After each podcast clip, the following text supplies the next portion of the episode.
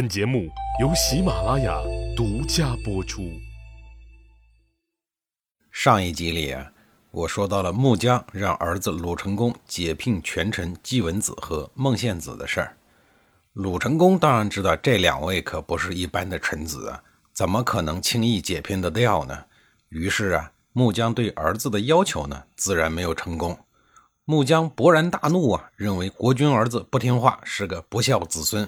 正巧鲁成公的叔弟公子燕经过，这个智商为冰点的女人指着公子燕说：“你不答应我呀，他也能成为国君。”这时候呀，鲁成公感觉到事态严重了，于是赶紧召集孟献子，并为他配备了大量的禁军，由他来负责宫廷的安全保卫工作。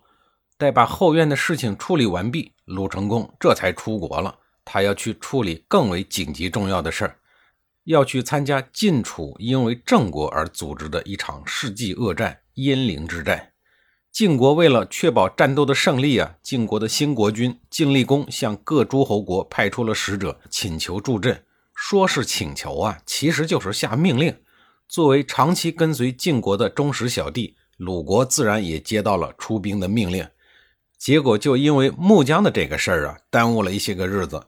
鲁成公还没有赶到了战场。战争就结束了，鲁成功无功而返以后呢，穆姜再一次的旧事重提，奈何还是没有奏效。这下子呀，穆姜总算消停了一会儿。同年七月，晋国在鄢陵打败了楚国以后，又在宋国的沙随举行盟会，也就是今天的河南省宁陵县的境内。一是庆功，二是积蓄力量，准备再一次的攻打郑国，削弱楚国。这次会盟，鲁成公可不敢再磨磨蹭蹭的了，赶紧前往宋国去参会。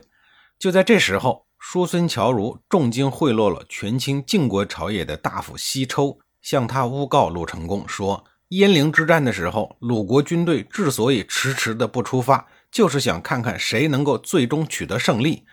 晋厉公听了西抽转述的这番谗言以后啊，盟会时气得连鲁成公的面都没有见。在叔孙侨如的怂恿下，九月的条丘会盟上，晋国人一度扣押了鲁国的第一权臣季文子。一看季文子大臣被抓捕，鲁成公赶紧派申伯出使晋国，请求放人。身为申伯妹夫的西抽，在鲁国恩威并施的情况下，只好释放了季文子和孟献子。受到了这样的奇耻大辱，季孙氏和孟孙氏决定联手反击。回国以后呢，他们就以鲁成公的名义软禁了太后穆姜。这次事件的重要人物之一西抽啊，可以说是一个大奇葩。他作为身份显赫的贵族外交大使，黄花大闺女还不是随便娶吗？结果呢，他非要娶一个有夫之妇，人为的将原本简单的家庭关系复杂化。结果呢，让自己的两个孩子也命丧黄河。早在五年前的公元前五八零年。晋国应鲁成公的邀请，派西抽到鲁国来商讨结盟的事儿，顺便呢帮西抽娶一个鲁国媳妇儿。而鲁国之所以无可奈何地邀请晋国的使者来本国商讨结盟的事儿，可不是发自鲁成公的内心。上一年，晋国强行扣押了鲁成公为晋景公送葬，送完葬啊，也没有痛痛快快地让他回国，而是要求双方结盟，作为释放鲁成公回国的条件。西抽在鲁国的期间，大夫申伯负责全程接待他。过程当中呢，西抽看上了申伯的妹妹，就打算娶她。可是申伯的妹妹早就嫁给了施孝叔为妻。出于两国关系，出于西抽是晋国炙手可热的高级人物，出于晋国实在是鲁国得罪不起的上国身份，申伯答应了。随后要求自己的妹妹离婚改嫁。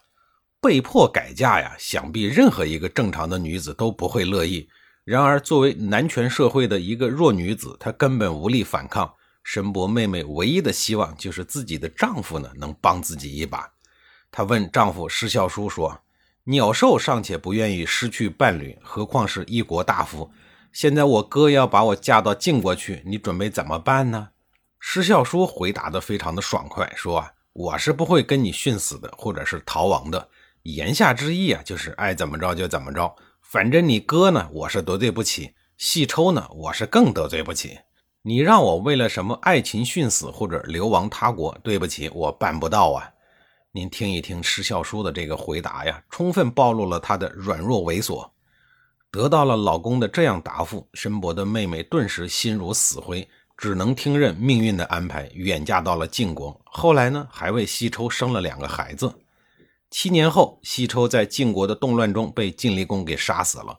西抽的族人觉得申伯的妹妹啊是无辜的，于是就想把她还给鲁国，还给施孝叔。施孝叔哪敢得罪晋国呀？于是同意了。他到晋国接前妻回来的路上，竟然把前妻带回的两个孩子都推到黄河里给淹死了。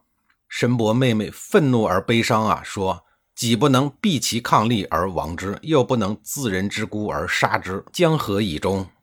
在这里呀，“自”是爱的意思。这话是说，你自己不能庇护相般配的妻子，又不能爱孤儿寡母，怎么能和你走到最终呢？于是他立下了誓言，与施孝叔决离，不再结为夫妇。称夫妻为伉俪的出处啊，就是出自这样一个悲伤的故事。说到这儿啊，不知道听众朋友们是否觉得申伯妹妹是一个值得尊敬的人？抗的本意是匹敌、相当的意思，而利的本意呢是配偶，抗利就是相匹敌的配偶。由此可知啊，事业上各自有成，生活情趣又相仿的夫妻，才能称之为抗俪。通过这个字面来解释看，软脚虾失孝叔确实配不上申伯的妹妹。再说那个叔孙侨如啊，一看老太后穆姜这个后台倒了，就领着一家老小逃亡到齐国，顺便把女儿呢又嫁给了齐灵公。齐灵公为此给了他很高的政治待遇。但是不久之后啊，叔孙侨如又犯了老毛病，又与齐灵公的母亲申孟子私通。叔孙侨如害怕齐灵公问罪，就逃到了魏国去做官，一生至死啊也没有回到鲁国。而被叔孙侨如利用的穆姜一直被软禁了十年，直到去世啊，也没能走出后宫。齐国的公主大都的作风开放，但是鲁国国君呢，还是一个接一个的跳进火坑。究其根本原因啊，还是因为齐国的军事力量比较强大，两个国家的地理位置呢又十分的紧密，所以啊，即使明知道娶了齐国的公主不太平，也要明知山有虎，偏向虎山行。不光是鲁国，每一个娶了齐国公主的小国，下场都不怎么样。不仅让人怀疑这些公主啊是不是奸细。穆姜与荣登《列女传》的女儿薄姬一样，原本也想做一个贤德的妇人，但是在爱情和恪守礼制方面呀，最终走向了和初心完全不同的人生。那薄姬在恪守礼仪方面坚持到了什么程度呢？下一集里啊，我再给您讲述。